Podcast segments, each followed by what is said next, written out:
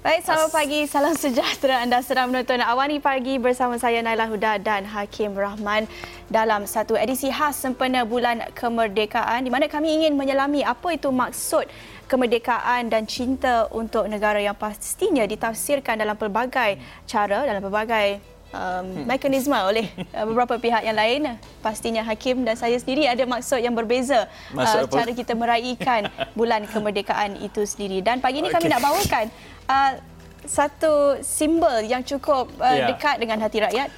Dekat dengan hati rakyat, contohnya salah satu contoh bagaimana kami di Esrawani menzahirkan rasa cinta kepada negara ini adalah dengan memakai produk batik pada setiap hujung minggu, Sabtu dan Ahad. Itu salah satu contoh kami di Esrawani mengambil pendekatan untuk menzahirkan batik yang merupakan craft tradisional negara kita ini. Dan bercakap mengenai batik ini, pagi ini juga kita bersama dengan individu yang bertanggungjawab menata rias kita pada setiap hari Sabtu dan Ahad, iaitu kita ada Mohamad Ekram Faiz. Beliau merupakan pengasas Kapten Batik, dan Ahmad Safwan Nizam, pengasas Raw Denim House, bersama kita pada pagi ini yang akan membincangkan mengenai kolaborasi kedua-dua mereka ini. Ini bukan duduk sama-sama, tapi sebenarnya mereka ada kolaborasi kerjasama di antara kedua mereka sempena dengan Bulan Kemerdekaan ini. Dan kita nak menceritakan tentang kolaborasi ini di mana mereka menghasilkan jeans yang juga mempunyai unsur-unsur reka bentuk batik, Kapten Batik itu. Tetapi sebelum itu kita nak mengenali dahulu tetamu kita pagi ini. Kita mulakan dengan Encik Ikram. Terima kasih bersama kami di Awani Pagi. Kalau boleh ceritakan dahulu Kapten Batik, kalau kita lihat kisah Ikram sendiri daripada seorang engineer menjadi ataupun menyelami sektor atau industri fashion ini, terutamanya memartabatkan batik tempatan. Boleh ceritakan Ikram kisah bagaimana mulanya perjalanan Kapten Batik ini? Okey, assalamualaikum semua. Saya Ikram Faiz, co-founder kepada Kapten Batik. Dulu memang saya merupakan graduan mechanical engineering, dan selepas bekerja lebih kurang dalam 6 ke 7 tahun, saya membuat keputusan yang drastik untuk berhenti dan membuat sesuatu yang saya rasa memberi kepuasan kepada diri saya. Dari situ saya dan juga saya punya co-founder seorang lagi, Muhammad Farhan, kita orang berbincang, dan dari situ kita orang dapat satu idea macam mana daripada pemerhatian saya, batik ini kebanyakan pada waktu 3 tahun lepas, masa saya baru berjinak-jinak, batik ni kebanyakan dipakai oleh golongan yang agak berusia dan dipakai untuk ke majlis-majlis rasmi sahaja. Dan dari situ saya rasa mungkin generasi muda lama-lama nanti akan hilang kalau tak ada siapa-siapa pun yang mempromotkan batik tu untuk golongan muda. So daripada situ saya membuat sedikit R&D dan cuba untuk menjenamakan batik Malaysia ni ke arah yang lebih sesuai dengan golongan muda. Dan bagaimana pula dengan Ahmad Safwan? Kita lihat, kita akan bercakap mengenai kolaborasi ini sebentar lagi, tapi kita nak melihat bagaimana bagaimana boleh wujudnya kolaborasi ini daripada batik. Dia macam dua unsur yang agak berbeza sebenarnya, batik dengan corak kelembutannya dengan denim, jeans. Sangat tradisional, di mana jeans pula dikaitkan dengan satu fashion yang agak rangi dan moden. Jadi bagaimana datangnya idea untuk menggabungkan dua-dua konsep yang mungkin berbeza? Mungkin ada setengah yang melihat bercanggah dua-dua konsep itu. Adakah Safwan melihat bercanggah ataupun sebenarnya boleh gel kedua-dua konsep itu? Okey. Selamat pagi. Saya Ahmad Safwan daripada Raw Denim House. Saya sebagai spokesperson kepada tim Raw Denim House itu sendiri. Jadi bila kita tengok kolaborasi yang kami cuba hasilkan pagi ni, denim dengan batik, sebenarnya dua item orang kata sangat kontra yang sangat jarang kita tengok ada di dalam pasaran, kerana denim ni biasanya adalah western punya style, dan batik adalah modest fashion yang kita punya identiti. reflectionnya kepada masyarakat kita. Jadi bila kami mula berkenalan, saya dengan tim Kapten Batik mula berkenalan seawal akhir tahun lepas lah, melalui program iltizam oleh Equinas. Jadi daripada sana kita mula membina networking, saling mengenali antara satu sama lain. Jadi bila saya melihat kepada profil tim Kapten Batik, agak menarik kerana effort mereka untuk menjadikan batik sebagai salah satu orang kata item yang dipakai setiap hari, daily wear. Bukan occasional macam pergi function baru nak pakai batik. No. Jadi saya tengok effort tu, saya rasa they have something. Mereka ada sesuatu yang saya boleh tolong kuatkan penjenamaan produk mereka melalui label saya sendiri, itu Raw Denim House lah. Jadi memang bila kami bincang, saya pun bersetuju untuk meneruskan kolaborasi ini melalui penghasilan jeans handmade yang kami buat memang 100% buatan lokal lah di Jertih Besut. Jadi sebenarnya signifikan kepada kolaborasi ini adalah cara saya sendiri dan tim Kapten Batik untuk melontarkan satu orang kata mungkin satu encouragement kepada youth, kepada orang muda ini untuk pakai jeans. Jeans ni biasanya daily wear. Jadi bila kita mix batik dengan jeans, rugged fashion dengan modest fashion ni maknanya boleh disesuaikan atau diragakan setiap hari. Tak perlu tunggu nak pergi function, nak ada majlis baru nak pakai batik. So bila kita dah letakkan sekali semua unsur-unsur yang berkaitan, ia melengkapkan orang kata melengkapkan keperluan rugged fashion tu sendiri. Jadi itu yang kami cuba terapkan dalam edisi kolaborasi kali pertama lah di Raw Denim House. Kami sebenarnya ini adalah kolaborasi official yang pertama di mana kami memang manufactured 100% jeans ni dekat kami punya HQ. Dan signifikannya juga adalah keluaran ini adalah sempena 63 tahun kemerdekaan Malaysia. Apa sebenarnya end goals ataupun matlamat akhir apabila Ekram dan juga Safwan melakukan kolaborasi ini? Sebab kita tahu batik ni seperti yang disebutkan Ekram tadi, pakaian ada jelah stigmanya orang tua-tua berusia sikit pada majlis-majlis tertentu. Tapi dengan penggabungan di antara dua fabrik kain ataupun pakaian ini, yang satu pakaian untuk masyarakat yang daily wear, satu lagi pakaian untuk majlis-majlis tertentu, apakah matlamat akhirnya? Adakah ingin menyaksikan akhirnya pemakaian batik ini dan juga denim ini sebagai satu pakaian harian? Bagi saya, denim, pemakai denim ni kebanyakannya jiwa dia agak keras. Macam geng-geng motor semua, dia orang tak tengok dan dia orang tak pandang kepada batik. Dengan gabungan batik dengan jeans, saya rasa dia akan dapat melembutkan sikit, dan daripada situ dia akan boleh menjadikan batik dan juga jeans ni salah satu kira macam kolaborasi yang boleh menjadi sesuatu lah untuk negara kita. Dan kita nak dengarkan daripada Safwan juga, ini merupakan kolaborasi pertama yang secara rasmi bersama dengan Raw Denim House. Apa yang mungkin membezakan koleksi ini dengan koleksi lain yang sedia ada? Pastinya saya sendiri pernah melihat ada baju-baju yang ada menggabungkan sedikit konsep moden dan juga konsep batik ini. Tapi apa yang menjadi keistimewaan koleksi ini? Okey, saya bila bercakap tentang kolaborasi yang ada di depan kita pada hari ini, sebenarnya bagi saya sendiri bila kita menciptakan hasil akhir pada produk yang tersedia ni, dia sebenarnya adalah satu resemblance, satu reflection kepada apa yang kita rasa dalam diri kita sendiri. Saya sebenarnya cukup boring dengan orang kata dengan benda-benda yang too mungkin terlampau, orang kata kita selalu pakai pakaian yang tidak melambangkan jati diri kita sendiri. Jadi saya rasa benda ni sangat tidak melambangkan semangat kekitaan.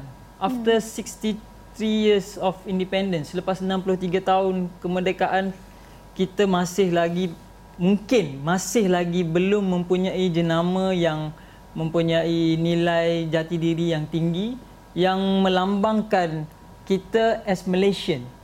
Sebab bagi saya, bila saya buat jeans adalah satu fashion yang boleh unite people regardless religion, apa kepercayaan, apa jenis fahaman yang orang boleh pilih. Tapi bila sampai kepada jeans, semua benda itu tak ada. So we can always unite. Kita boleh sentiasa bersama. Ada sifat kebersamaan dalam jeans tu sendiri.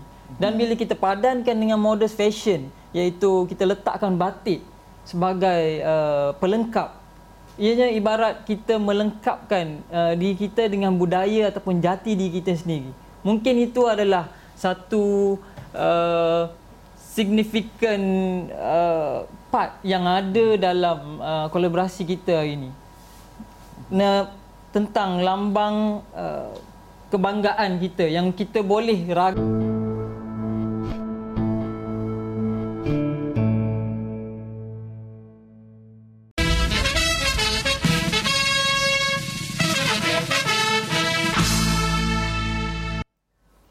Bertemu kembali di Awani Pagi, dan sempena Bulan Kemerdekaan, kita ingin melihat kepada maksud Bulan Kemerdekaan dan cinta untuk negara itu sendiri dengan tafsiran yang berbeza, berkepelbagaian buat beberapa individu, dan ini pula simbol batik yang menjadi simbol dan lambang identiti negara yang ditafsirkan ataupun ada dimanifestasikan dalam satu koleksi fashion terbaru. Dan kami bawakan pengasas Kapten Batik dan pengasas Raw Denim House yang tadi sudah menceritakan tentang maksud batik itu dan juga apa harapan mereka buat koleksi kolaborasi ini untuk menggabungkan dua konsep yang agak berbeza, jeans dengan batik, satu agak tradisional dan satu yang agak moden. Tapi kita nak menyelami dari sudut teknikal pula. Kita nak tahu berapa lama masa proses penghasilan koleksi jeans dengan ada unsur batik ini. Mungkin kita boleh dengarkan daripada Safwan, kerana agak menarik juga HQ ataupun artisan-artisan yang terlibat dengan Raw Denim House ini masih lagi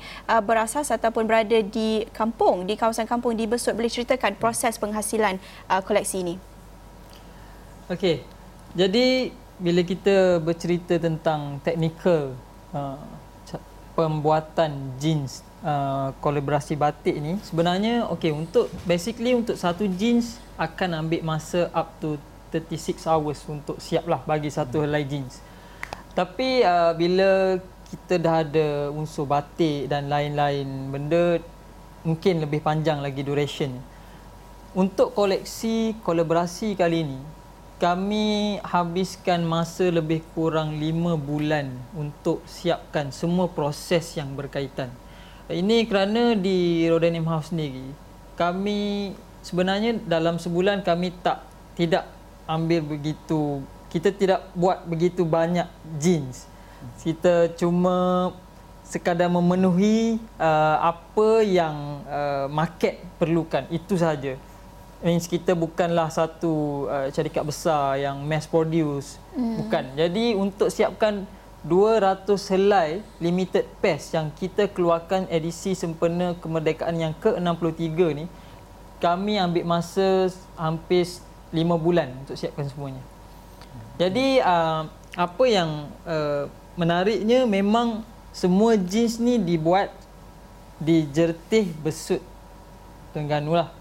Dan semua yang buat jeans ni adalah 5 orang artisan lokal yang memang khasnya ditrain di HQ Raw Denim House sendiri.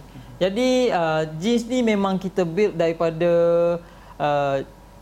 industrial machine yang vintage, di mana Raw Denim tu sendiri stand for the original denim yang macam mana early days dulu kita tengok orang buat jeans, So itulah cara yang kami guna untuk siapkan produk yang ada hari ini.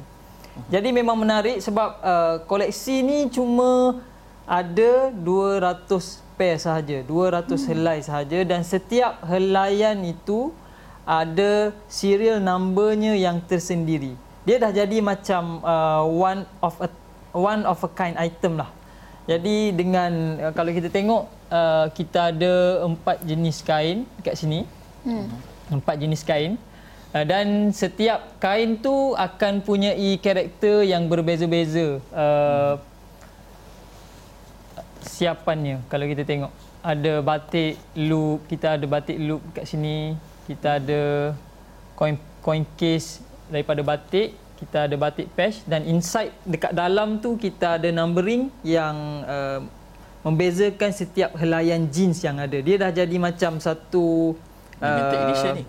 Macam satu pengenalan lah, macam satu identity card kepada setiap jeans. Means jeans, setiap jeans adalah berbeza. Ada owner dia sendiri. Dan kita sebut maklum bahawa batik ini merupakan lambang ataupun simbol identiti negara. Kita dapat lihat bezakan batik daripada negara-negara berbeza. Tapi apa pertimbangan yang diberikan oleh Ekram, terutamanya apabila meletakkan susunan ataupun menentukan di ruang mana, di bahagian mana batik itu perlu diletakkan di seluar jeans berkenaan?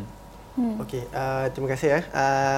Masa awal-awal perbincangan Kapten Batik dengan Raw Denim, memang banyak macam Safwan nak letak macam ni, Kapten Batik nak letak macam ni. Sebenarnya apa yang kita orang cuba sampaikan, dia tak terlampau nampak dia batik. Sebab masa awal-awal tu kita orang cuba untuk letak dekat poket, macam dekat sini kita orang ada buat juga sampel, tapi dia nampak macam too messy, trying too hard. Trying too hard lah, macam something macam tu.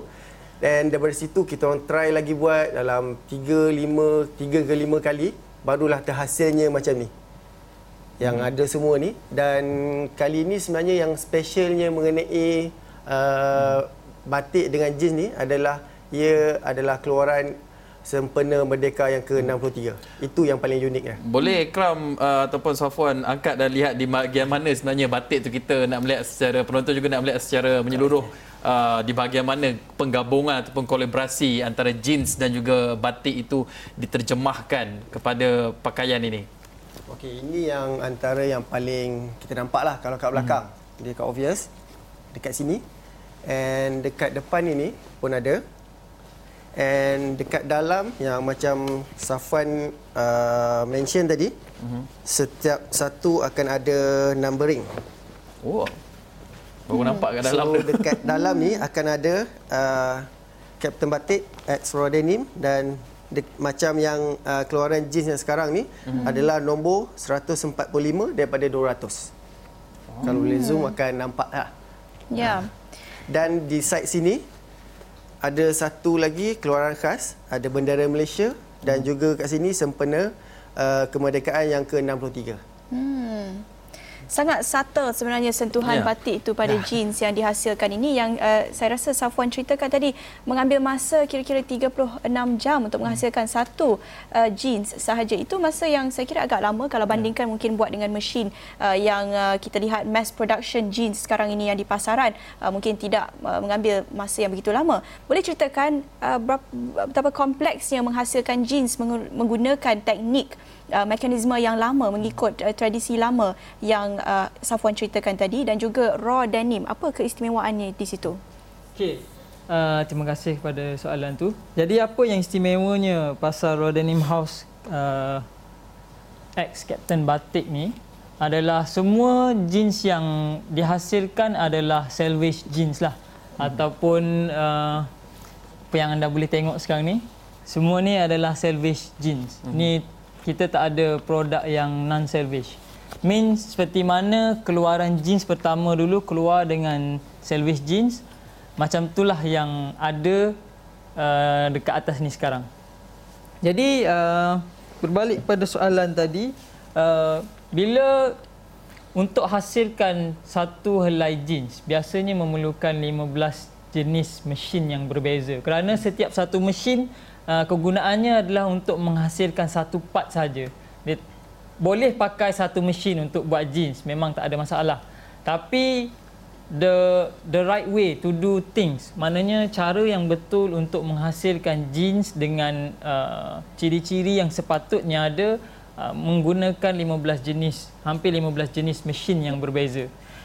Jadi apa yang kita boleh tengok, kami stand for Raw Denim House kerana setiap jeans, helaian jeans yang ada ataupun setiap helai jeans yang kami buat adalah raw denim. So raw denim ni, kalau kebanyakan orang tanya apa yang lebih istimewa daripada selvage, apa yang lebih istimewa daripada handmade jeans, sebenarnya I biasa akan cakap yang sebenarnya bila kita menterjemahkan raw denim itu sendiri, raw denim adalah reflection kepada si pemakai itu sendiri, means diri kita sendiri. Macam mana cara you pakai your jeans, apa yang you buat dengan your jeans, apa yang you lalui dengan your jeans, that is your journey with your jeans. Dan apa yang dah jadi selama 5 tahun akan ada dekat jeans yang kita pakai setiap hari. Dan itu yang paling penting, sebab bila kita bercakap tentang raw denim, dia akan menghasilkan fading. After mungkin like 4 to 6 years dia akan keluar putih, sebab raw denim ni dia rope dyeing. Jadi dye itu cuma ada pada surface. Bila kita dah lama pakai, dia akan fading. Dan fading itu sebenarnya yang menghasilkan karakter yang menjadi sesuatu yang sangat istimewa kepada pemakai itu sendiri. Jadi the specialties within the wearer itself. Okey. Kita lihat memang satu koleksi yang sangat terhad, edisi yang cukup istimewa dengan corak dan sebagainya. Tetapi bagaimana ini sebenarnya kita melihat bagaimana pengertian ataupun terjemahan erti kemerdekaan itu yang boleh dipaparkan, dicetuskan melalui produk ini. Bagi kedua-dua, Safwan dan juga Ekram, bagaimana anda mentafsirkan maksud kemerdekaan ini yang mungkin sebenarnya anda telah pun terjemahkan dengan gabungan ataupun kolaborasi Kapten Batik dan juga Raw Denim House ini? Okey, terima kasih. Seperti yang kita semua tahu, batik kita ni adalah kebanggaan kita sebagai rakyat Malaysia. Daripada situ, saya punya pemikiran bersama saya punya rakan saya, kami mau buat sesuatu untuk contribute dekat negara. And apa hasil dia daripada batik yang kita orang hasilkan, yang moden batik yang kita orang hasilkan ni, daripada situ kita orang akan cari satu kolaborasi yang akan menguatkan branding Kapten Batik sendiri. Dan yang penting brand itu adalah local brand lah. So tafsiran dia, batik dengan local brand denim adalah satu yang memberi erti yang cukup kuatlah bagi saya. Mungkin berbeza dengan pandangan saya sendiri. Bila saya tengok apa yang Raw Denim House hasilkan dengan batik, saya cuma ada satu sepotong ayat yang saya rasa benda tu mewakili the whole team Raw Denim House sendiri. Sebenarnya bila kita tengok batik dekat sini, mungkin ini satu penyataan yang menyatakan I'm not dead yet. Yeah. Kita masih yes, mungkin ni cara kami nak menghidupkan kembali budaya kita, nak menghidupkan kembali akar budaya kita dengan menggabungkan benda yang trendy fashion, rugged, benda yang orang kata stubborn, kedegilan tu kita gabungkan dengan identiti kita untuk kita go further. Pergi lebih jauh. Ya. Baik. Tak bermaksud budaya barat dan budaya degil itu bercanggah dan tidak boleh masuk dengan budaya kita. Ini lebih kepada resisten. Maknanya orang kita pun boleh pergi jauh. Maknanya kita boleh ada cita-cita, kita boleh do something yang untuk encourage kita punya masyarakat untuk pergi lebih jauh. Nah, semangat itu yang dimanifestasikan di atas ataupun dalam produk tersebut. Ringkas saja sebelum kita berakhir, di mana boleh dapat? Berapa harganya kalau tak keberatan nak berkongsi? Okay, semua produk ni akan available dekat Kapten Batik flagship store di Publika. bermula pada 29 hari bulan ni. Pada pukul 10 pagi tu dah boleh start untuk dapatkanlah sebab dia limited untuk 200 saja. Okay. Dan harganya adalah kalau ikutkan sangat berpatutan dengan kolaborasi dua brand ini. Harganya bermula dengan harga RM750. Okay, boleh booking untuk saya satu. Terima kasih kepada kedua-dua Mohamad Ekram Faiz, pengasas Kapten Batik, dan juga Ahmad Safwan Nizam, pengasas Raw Denim House, di atas perkongsian anda dan juga manifestasi ataupun pengertian kemerdekaan yang diterjemahkan melalui pakaian dan juga penggabungan kedua-dua ini. Ya, dengan itu kita akhiri Awani Pagi di sini. Kami ucapkan selamat menyambut bulan kemerdekaan kepada setiap rakyat Malaysia di luar sana. Bersama saya Nailah Huda dan saya Hakim